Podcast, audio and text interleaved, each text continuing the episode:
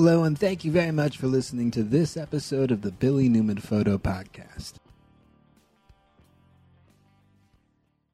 Today, we're going to be talking about a couple of the outdoor trips we just got to uh, wrap up for the Memorial Day weekend. We really put a lot of effort into it. Where did we go, Marina? We went to Sahalie Falls first to start off. Yeah, we did go to Sahalie Falls, which is a really cool spot. I love that area, and there's so many cool waterfalls throughout Oregon, and especially this time of year while the creeks are still running pretty strongly after uh, a lot of the snow is melting out of the hill. Uh, later in the year, they start to get quite a bit weaker, especially on years where there was, uh, let's say, like a drought or you know low snowpack, um, or where the watershed is lower than it would no- normally be. Like uh, I, I, guess I remember sometimes in um, years past when we went in late July, August, it was really nothing but a trickle coming down some of those waterfalls. So it was beautiful getting to some of those places in the upper Cascade foothills, I guess, um, in late May while uh, while there's still like a ton of water coming through. But uh, yeah, we went to Sahalie Falls first, which was a really interesting spot. Um, and we did like a hike through there too, right? What was that other one called? I don't remember. We saw two. Koosah Koosah Falls. Koosah Falls. Interesting spot, yeah. So that was a really pretty area, and uh, I, d- I dug checking that out. We were trying to do this special project with um, 360 video there. So I guess if you listen to this and you want to check it out, there's going to be maybe soon, as soon as we can get this stuff rendered and put out. But I'll, I bet I'll put up a link sooner or later on billynewmanphoto.com to uh, some of the interesting 360 degree footage that we've been recording, uh, which is uh, all part of a special media project that we've been trying to put together for some of the, I guess, emerging technology trends of 2018. I don't know. 360 video has been around for a while, but it's interesting to us now. So that's why I mentioned it, I suppose. It was really cool, though, getting out to uh, a couple cool hikes this weekend. I had a great time doing it. And um, what was the other one up there that we did? Proxy Falls? Yeah, Proxy Falls, also very beautiful and very full of water. And your first time, Extremely right? impressive looking. Yeah. What'd you that was think my of first it? time there. It's a beautiful spot. It is really cool because there's the huge waterfall that is pouring down and then that flows into a creek that washes around all of these trees and big rocks. Yeah, the root that's where you walk just- through. The, the roots are just kind of dug into the ground, but the water just seems to kind of flow all of around it there.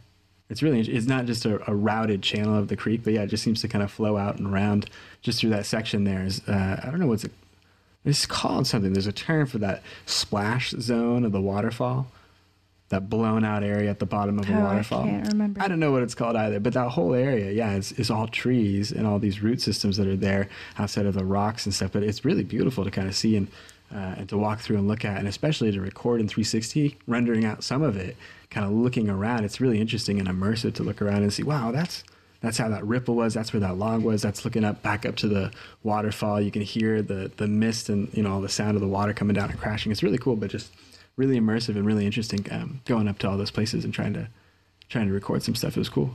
Yeah, great time of year for waterfalls. Yeah, it was really Pacific. Northwest. So yeah, if you're in the Portland area, or I'm sure anywhere in the Northwest you've heard of waterfalls before, you should check one out sometime this month. I'm sure it would be a, a good time for you. But uh, we had a good time hiking up into the uh, the McKenzie River Wilderness area. I bet you guys would too.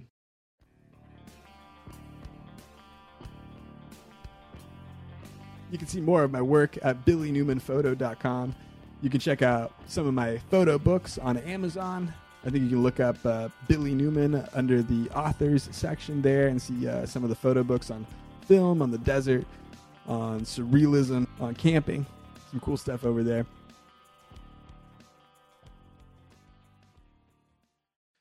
Really trying to do a lot of scouting stuff, which I've enjoyed too. Doing some scouting stuff through the summertime has been pretty cool. Uh, where I'm really trying to go through some of these back roads. I'm trying to like uh, mark spots on the map where there's good campsites, uh, which I hadn't really uh, done before. You know, there's a lot of places I've driven, a lot of uh, a lot of roads I've been on, and uh, especially you know like backcountry roads, two Forest Service roads, BLM roads and I know a lot of good dispersed camping areas. And really, I understand the context of how to find those areas so much better now that I'm older than when I was young. I mean, when I was young and I'd go camping with my dad, you know, we'd go out to Eastern Oregon, we'd find some spots, and they had known about those spots since, you know, he was a kid and he was going over there and hunting camps and stuff with his grandpa.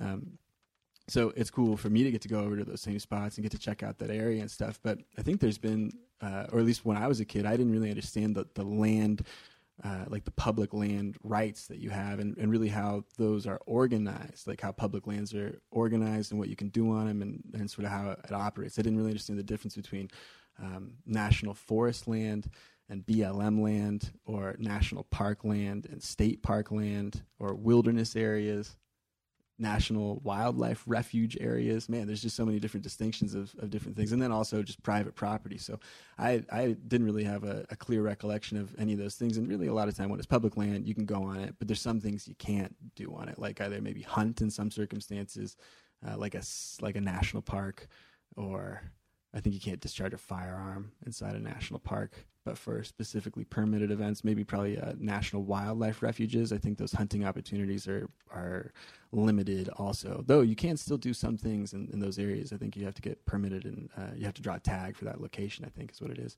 Uh, but uh, but yeah, it's kind of interesting, sort of learning about that, learning how these things go, and and uh, also finally getting some maps that you can use that you can kind of trust better while you're in the back country. I think that's something that's really helped uh, me kind of understand where I can go and what I can do. And I don't, I mean, I've had those map books, you know, like that that 50 page or 100 page book of Oregon, and you know, every every page is a 25 mile map of that area. It was always super useful how they kind of grid out everything and show you the you know the mile by mile marking and the, the topography of the area, the different little roads and stuff. But even those roads, those map makers still got things wrong. I remember too, you know, back in like was it 2004? I think we were out in an area in southern Oregon near the Nevada border. What was it, Drews Reservoir? Somewhere south of Gearhart Mountain. And I remember we were on some some little some little road. I don't even know if it was if it was a, a national forest area. I think it was just in, uh, is in between private and public lands as it kind of uh, jumps back and forth in those uh, pretty remote areas. All of it is just remote desert and forest and sagebrush and juniper. Um, but some of it goes into like ranch land that's more managed, and some of it cuts back into BLM land as those uh, as those little roads sort of meander through it. Uh, but I remember being out there and, and noticing that the map on the page was just totally different than the map or than you know the real world ground truth of where the road went. And I thought, oh whoa, yeah, you can't really trust the maps to show you the information that you want to see uh, when you need it. Other times too, you know, you'll see like, a, oh, hey, like it shows there's a road right here. Good deal. We'll take that road. Well, you know, it shows it. It's on the map. So you cut down there, you get on the road, and then it's washed out like crazy, or it's super bumpy and like uh, and just a terrible ride. But it's the same green roads, the same label, the same marking as the road next to it that was graded and uh, and uh, I don't know what. It's not paved, right? It's it's graded gravel they put more gravel down. I think is what I'm trying to say. They've uh, they've made it an easier going road to to drive on. But then you get those washboard uh, sections out there. I don't know if you guys have been on that where you're driving around in the Forest Service roads and those gravel roads. And I think it's a natural process of erosion that occurs that creates these waves in the material. You know, as I think as the rainwater comes down, um, it sort of naturally over time generates these uh, these little ripples and uh, that's the washboard effect that you get when you're driving. That's also the thing that kind of uh, kicks your car sideways when you're uh, you're going a little too fast on a gravel road.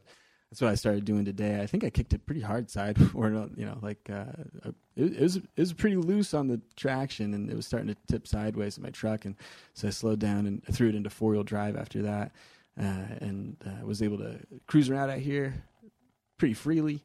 Um, but yeah, I wanted to talk on this podcast about hanging out in the Fremont National Forest, and I just got finished uh, with a huge thunderstorm that came through. It just really finished uh, raining a little bit ago.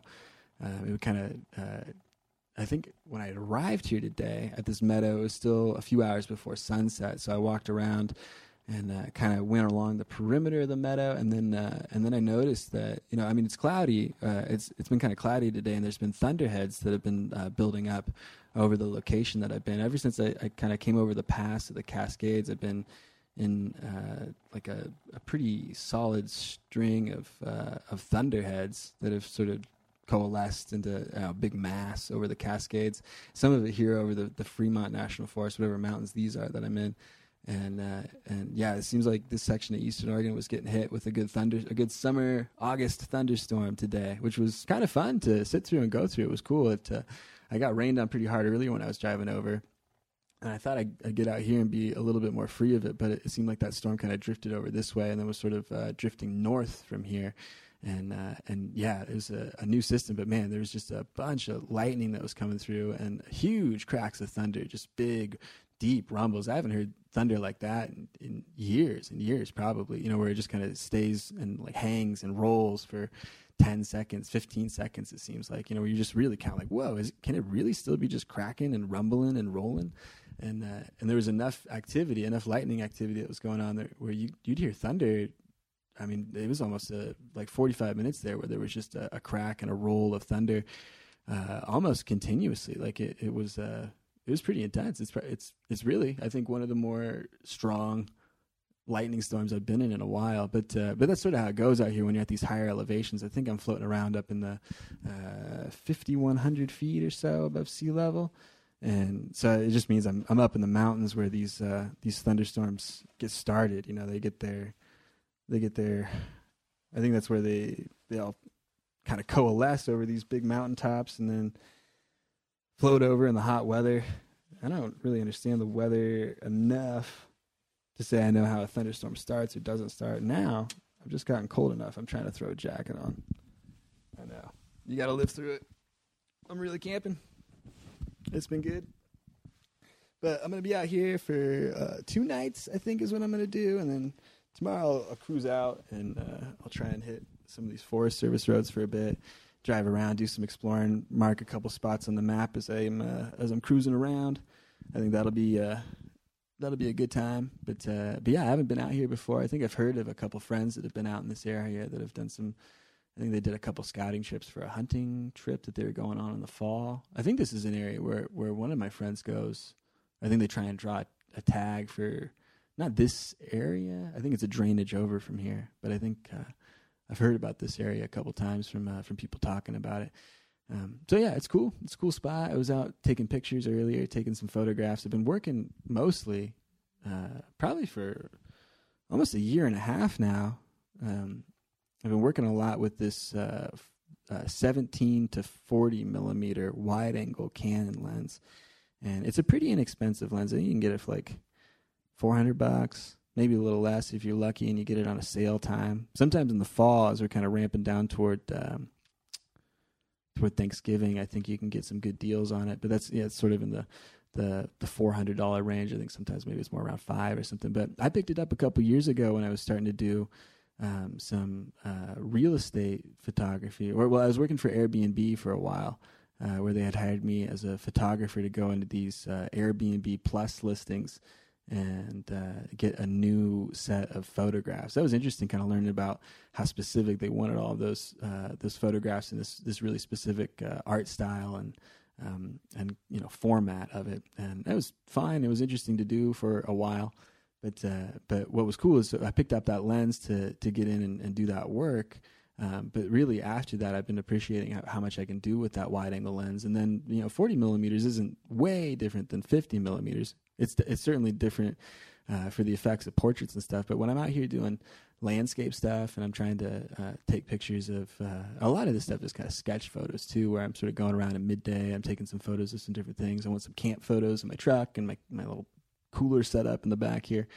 Um, and uh, so all that's been good. In addition to that, the uh, the astrophotography stuff that I can do with it is pretty cool because it drops down to the 17 millimeters, uh, it's an autofocus lens. It's a sealed lens. It's uh, it's pretty it's it's pretty good in most ways. And I've really noticed over time that I'm not as uh, as absolute of a mandate for me to be shooting at a really wide open uh, f-stop. You know, if I'm, I'm, shooting at a wide open aperture, almost all my photos early on were at 1.8 or or 2.0 or 2.8 or something, and uh, I would drew that really because I, I, was trying to I was really trying to get because I didn't have very many lenses. I was really trying to get as much effect out of that bokeh, out of that soft background as I could. Um, so I was really trying to lean into that and get some photos with it. And I noticed with my camera and equipment at the time that it just uh, it just looked better.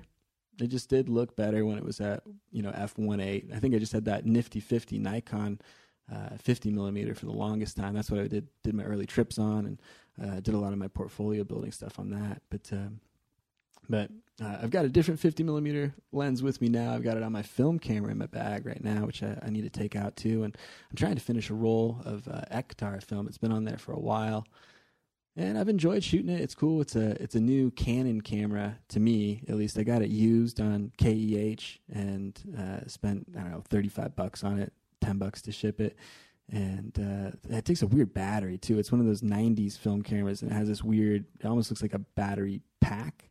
This it's like two. It's almost like two double A's if they were a little fatter that are bonded together in this little plastic pack, and then you pop that in there and uh, shoot for a little while, I guess, and it, it runs the meter okay. So I'm uh, I'm getting by with it. But uh, I've noticed with the film camera stuff, it's it's fun to have an awesome film camera. It'd be cool to have a Leica and all the lenses I wanted, but uh, a lot of the time with that, you know, I have the, I have the good lenses. I have this this newer uh, like Canon L glass that I get to shoot through, and uh, for film photos and for the variety of of image or the variety of lenses I have, you know, I can I can do telephoto, I can do prime, I can do really wide angle all with uh, modern digital Canon lenses that have you know chips in them that that read well, that meter well, uh, that make contact with the or that send information back and forth, or at least from the lens to the camera. I think is that how it works. That works in the autofocus stuff for the digital camera. This is this is autofocus, so yeah, it's an autofocus digital camera. It's sending information back. It's working. Yeah, that makes sense. Yeah. So it's uh, it's cool. Like uh, that's something I didn't really have available to me for a long time. You know, I think when I've uh, probably on this podcast, if you go way back in the archives, I'm talking a lot about film with uh, a Nikon F4. You know, I mean that just had autofocus. That was the, the first camera, like '88, to to get autofocus. Period.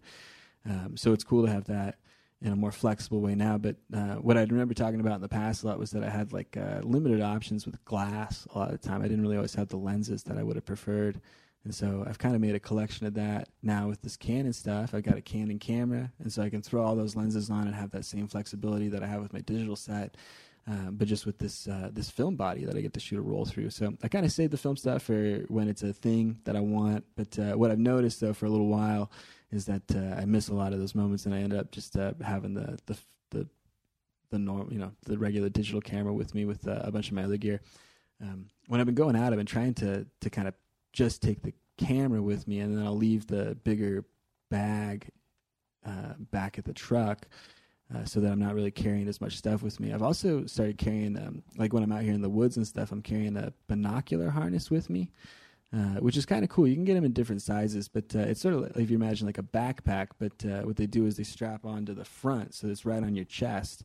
And uh, what you can do is fill is put like a, a pair of binoculars in there, so you can pull them out and then scout around with your binoculars, do some glassing, and then pop them back into your uh, into your harness, and then kind of carry on with whatever you want to do. But if you leave that empty without the um, without the binoculars, if you have a smaller camera rig, probably like a mirrorless or a Sony camera, you know, like one of those Sony A6000s.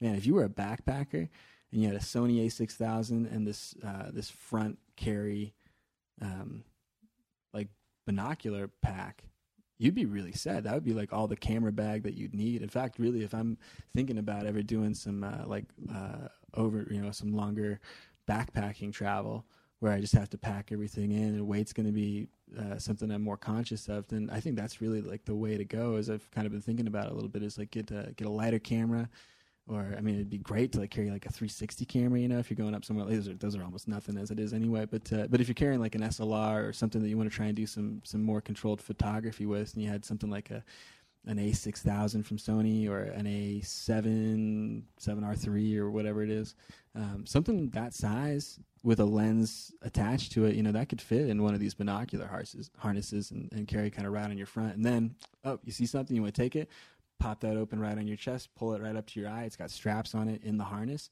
Pull it right up to your eye. It's ready to shoot, and you can uh, take photos of it or take photos, you know, as quick as you want to. So. Uh, it's kind of a, a, cool process if you're out hiking a lot. For what I'm doing, I have my binocular harness, but it's got binoculars in it. And uh, I've been kind of going around. I've been trying to do some bird watching stuff while I'm out here, and uh, saw a cool hawk that was posted up who was looking at me. It's about all I've seen so far. I saw a coyote the other day that was cool. I'll talk about that later though. But um, um, but so I have those binoculars in there, and I've I've been kind of going out on these uh, these shorter hikes and stuff. But I've been trying to uh, go around and uh, like just kind of watch some stuff or watch the land and, and kind of keep an eye out. But uh, I just have the camera on my longer strap on my side uh, with that uh, 17 to 40 millimeter lens, and that's worked really good. And it's been a, a, pretty flexible kit for me to to go around and take a bunch of photographs with. So it's pretty easy, pretty lightweight to work with, and I can uh, kind of move back and forth uh, between those things strapped around my neck. You know, it's not everything just hanging around my neck with a lanyard. It's all kind of uh, put somewhere or packed in somewhere. So that's been kind of cool.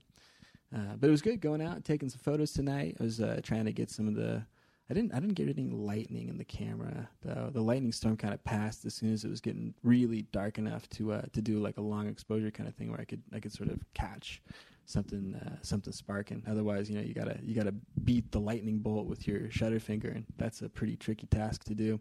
I think that's how they do it. You know, when you get those uh, you get those like magazine photos back in the day of uh, uh a powerful lightning bolt striking I don't know, in the center of a road or something like that. So what they'd show you, you know, some kind of uh, power lightning bolt. But uh, the way that they would do that stuff is, I think, I think it was like a, I think it was dark out, you know, or pretty dark out, and so they'd set the camera up for uh, just a cycle of long exposures, and then they would just kind of let it ride, you know. So they'd have uh, a couple seconds to expose the image to whatever you know would work, and then they would just kind of have that rolling, so that when when a bolt of lightning did strike, and it would be captured. And you could go through that collection of captured or you know how do i say that?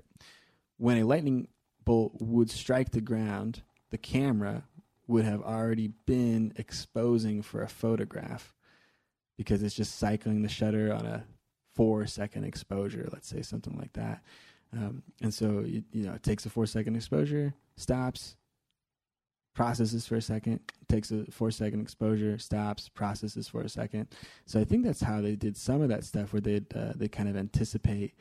All right, it's been a couple minutes. Let's uh, take a frame now, and then it's just going to be an event in the future. So we don't know if it's going to happen or not. We're going to wait for this event in the future when we boom see a lightning bolt, and then that light then exposes the sensor or the film in the camera and then you're left with an image that has that lightning bolt represented in the frame when you're shooting on a tripod or something like that with uh, with a, like a short cycle, long exposure.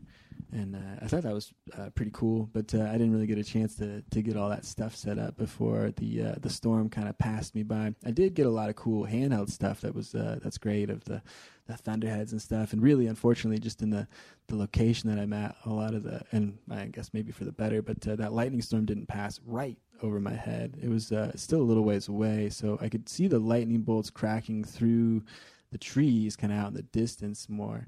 A few that, that stretched across the sky pretty good too. It was just you know big old uh, you know from from east to west. It, it was like you know a big old chunk of uh, a bolt that just crack all the way across the sky. It was cool. Um, so I got some photos of the thunderheads, the sunset, the uh, the big field out here. It's cool. It's a nice area. Um, but I was also thinking about uh, some of the other stuff that I want to be doing tomorrow. So I'm out in the, the Fremont National Forest.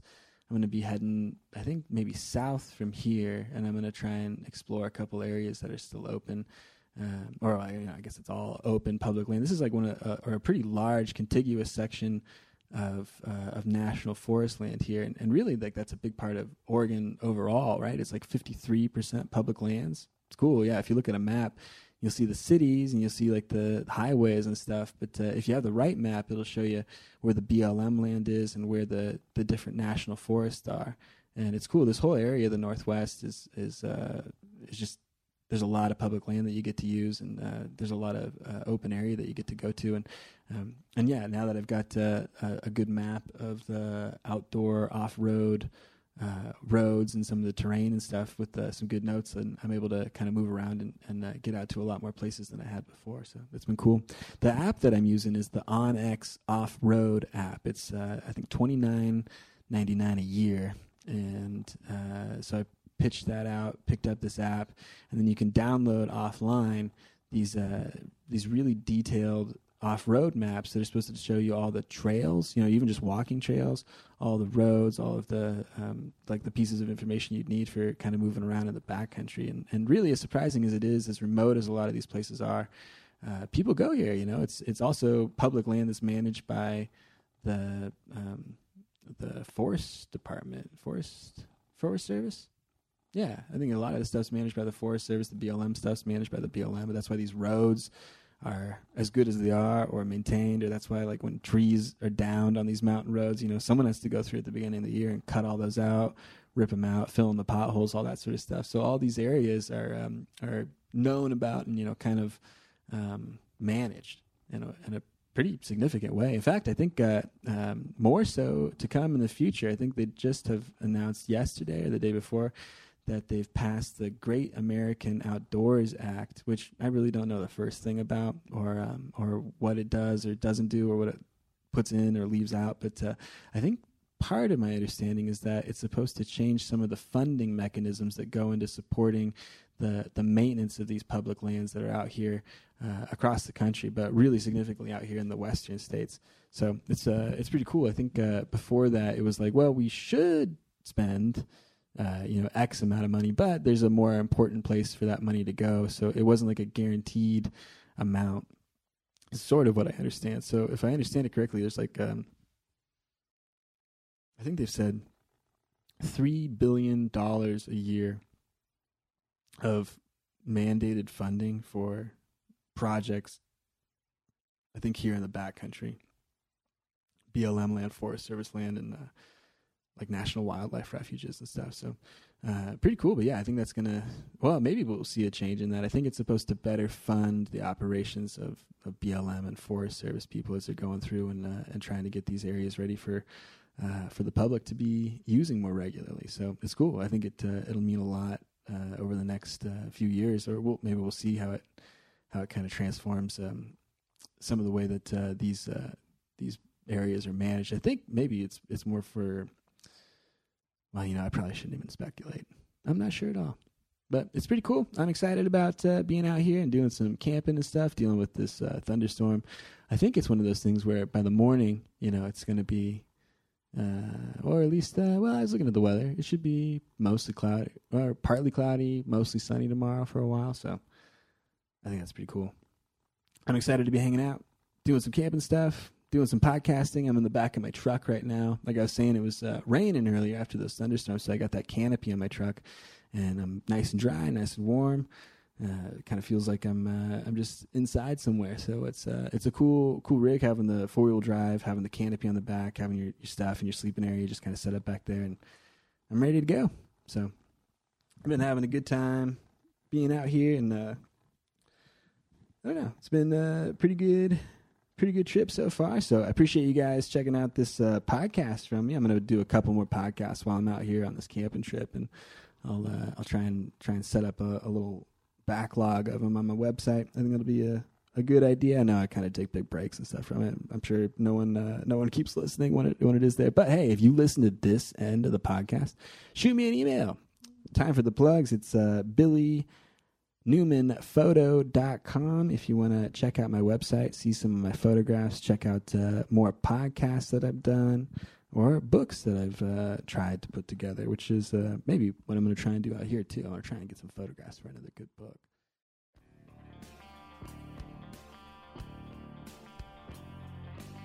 You can check out more information at billynewmanphoto.com. You can go to billynewmanphoto.com forward slash support if you want to help me out and participate in the value for value model that uh, we're running this podcast with. If uh, you receive some value out of some of the stuff that I was talking about, you're welcome to uh, help me out and send some value my way through the portal at billynewmanphoto.com forward slash support. You can also find more information there about uh, Patreon and the way that I use it if you're interested or, or feel more comfortable using Patreon. That's patreon.com forward slash Billy Newman Photo.